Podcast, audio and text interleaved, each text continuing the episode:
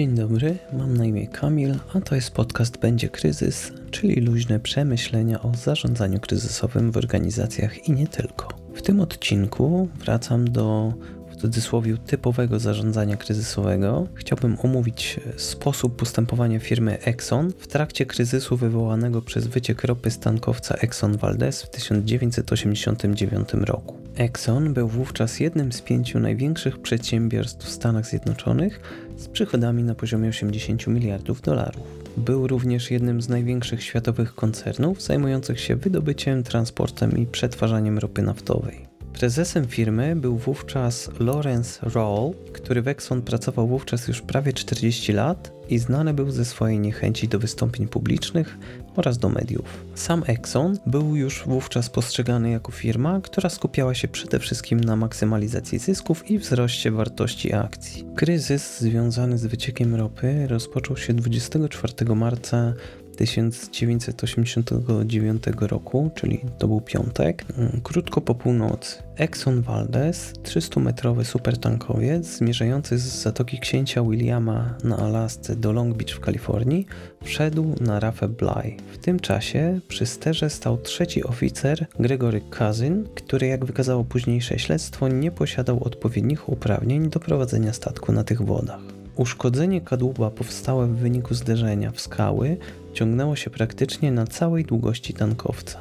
Exxon Valdez miał na pokładzie 172 500 ton ropy naftowej i około 20% tego ładunku wypłynęło do Zatoki Księcia Williama, czyli około 35 tysięcy ton. W sobotę i niedzielę na miejscu zdarzenia pojawili się dziennikarze z mediów lokalnych i trzech ogólnokrajowych stacji telewizyjnych. Poniedziałek do miasta Valdez zaczęli zjeżdżać się dziennikarze z całego świata, na żywo relacjonując rozmiar wycieku oraz szkody w środowisku. Wypadek Exxon Valdez stał się centrum uwagi świata. Na miejscu katastrofy natychmiast pojawili się również naukowcy, ekolodzy oraz aktywiści i wolontariusze, których podstawowym celem było ratowanie zwierząt i roślin, jak również wsparcie oczyszczania linii brzegowej ze skażenia ropą naftową. Ze strony firmy Exxon na miejscu przybywał Dan Cornett, koordynator regionu Alaski, jak również Frank Jarosi, ówczesny prezes Exxon Shipping, spółki córki firmy Exxon, która była właścicielem supertankowca Exxon Valdez. Firma natychmiast podjęła działania w celu ograniczenia szkód związanych z wyciekiem. W szczytowym momencie akcji w usuwanie szkód zaangażowanych było ponad 11 tysięcy osób. Prezes firmy Exxon unikał mediów, uzasadniając swoje działania tym, że nie ma czasu, cytuję, na tego typu rzeczy. Rzecznik firmy Exxon informował media, że firma ma odpowiednie procesy i procedury na wypadek takiej katastrofy oraz że podjęte zostały działania, które prowadzą do szybkiego opanowania sytuacji. Pokazywane w tym czasie przez media relacje z miejsca katastrofy nie potwierdzały tego optymistycznego obrazu, który starał się kreować Exxon. Cztery dni po wypadku Frank Jarosi przeprowadził konferencję prasową, do której nie był wcale przygotowany i przedstawiał sytuację zupełnie inaczej niż wskazywały na to fakty, przez co media i lokalni rybacy praktycznie go w cudzysłowie rozszarpali.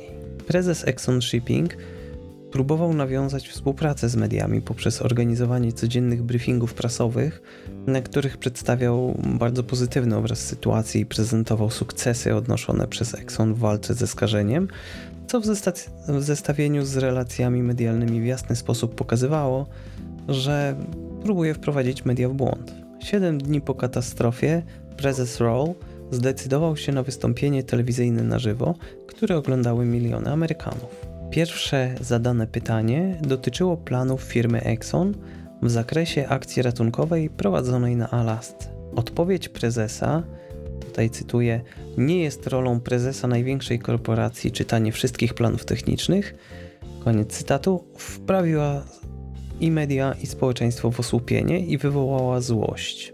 Co więcej, zapytany o wizerunkową porażkę jego firmy, Raul obarczył winą media.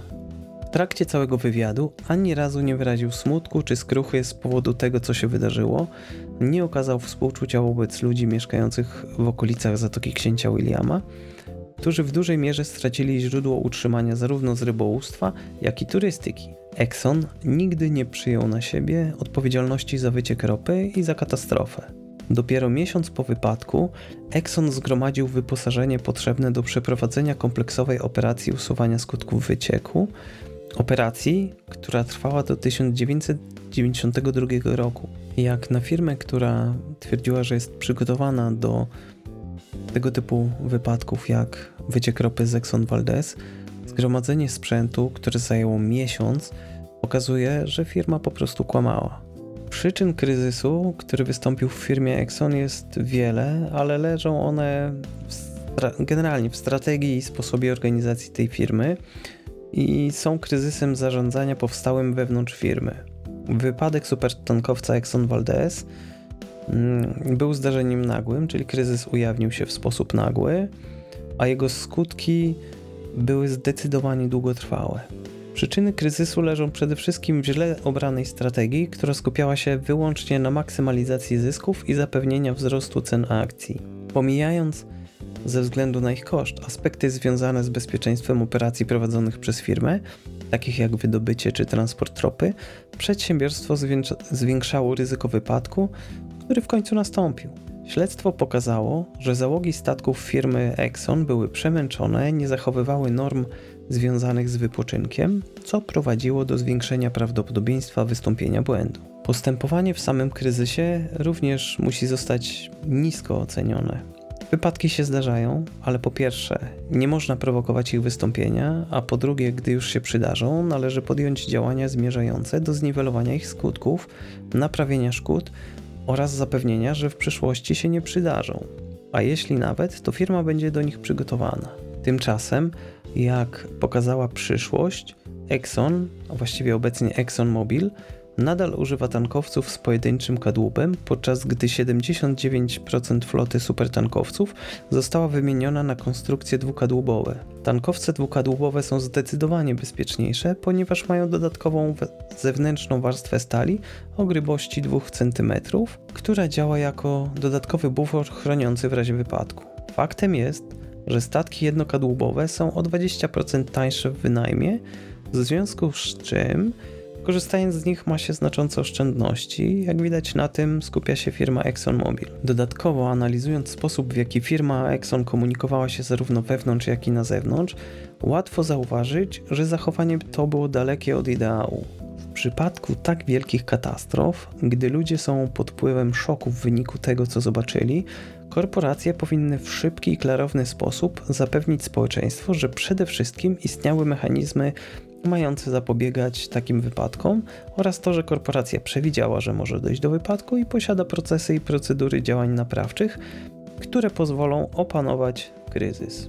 W tym przypadku, jeszcze raz to powtórzę, firma twierdziła, że posiada procesy, procedury działań ratunkowych, niemniej zgromadzenie potrzebnego sprzętu do działania w tym przypadku zajęło miesiąc. Exxon de facto zawiódł we wszystkich e, aspektach, w, których mógł zawieść, co przełożyło się później na bojkot stacji benzynowych posiadanych przez firmę na terenie Stanów Zjednoczonych, wyprzedaż akcji oraz działania polityków i organizacji ekologicznych, którzy domagali się bardzo dotkliwego ukarania winnych.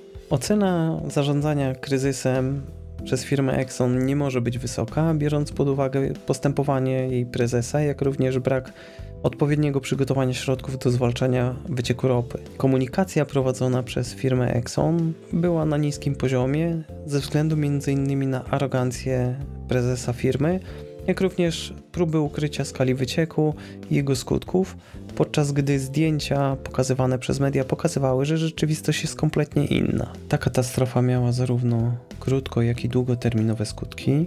Do skutków krótkoterminowych zaliczyć trzeba śmierć od 100 do 250 tysięcy ptaków morskich, śmierć co najmniej 2800 e, wydr morskich, około 12 wydr kanadyjskich, zwanych również wydrami rzecznymi, 300 fok, 247 orłów, 22 orek i nieznanej, bo ciężko oszacować, nieznanej liczby łososi i śledzi. Po zakończeniu akcji ratunkowej w wodzie pozostało mimo wszystko około 28% e, oryginalnego wycieku.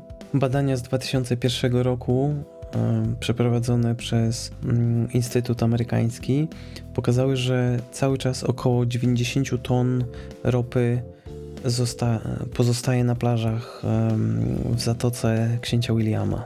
Firma ExxonMobil mm, odrzuca wszelkie zastrzeżenia, jeśli chodzi o pozostałą ropę, twierdząc, że przewidzieli, że ta pozostała część nie spowoduje żadnych długofalowych efektów ekologicznych. Zgodnie z tym, co przedstawił ExxonMobil, wykonali około 350 różnych badań Zatoki Księcia Williama i te badania pokazują, że Zatoka Księcia Williama wróciła do stanu sprzed katastrofy, że jest zdrowa i pełna życia. 24 marca 2014 roku, w 25. rocznicę wycieku, naukowcy zaraportowali, że część gatunków faktycznie wróciła do stanu sprzed katastrofy.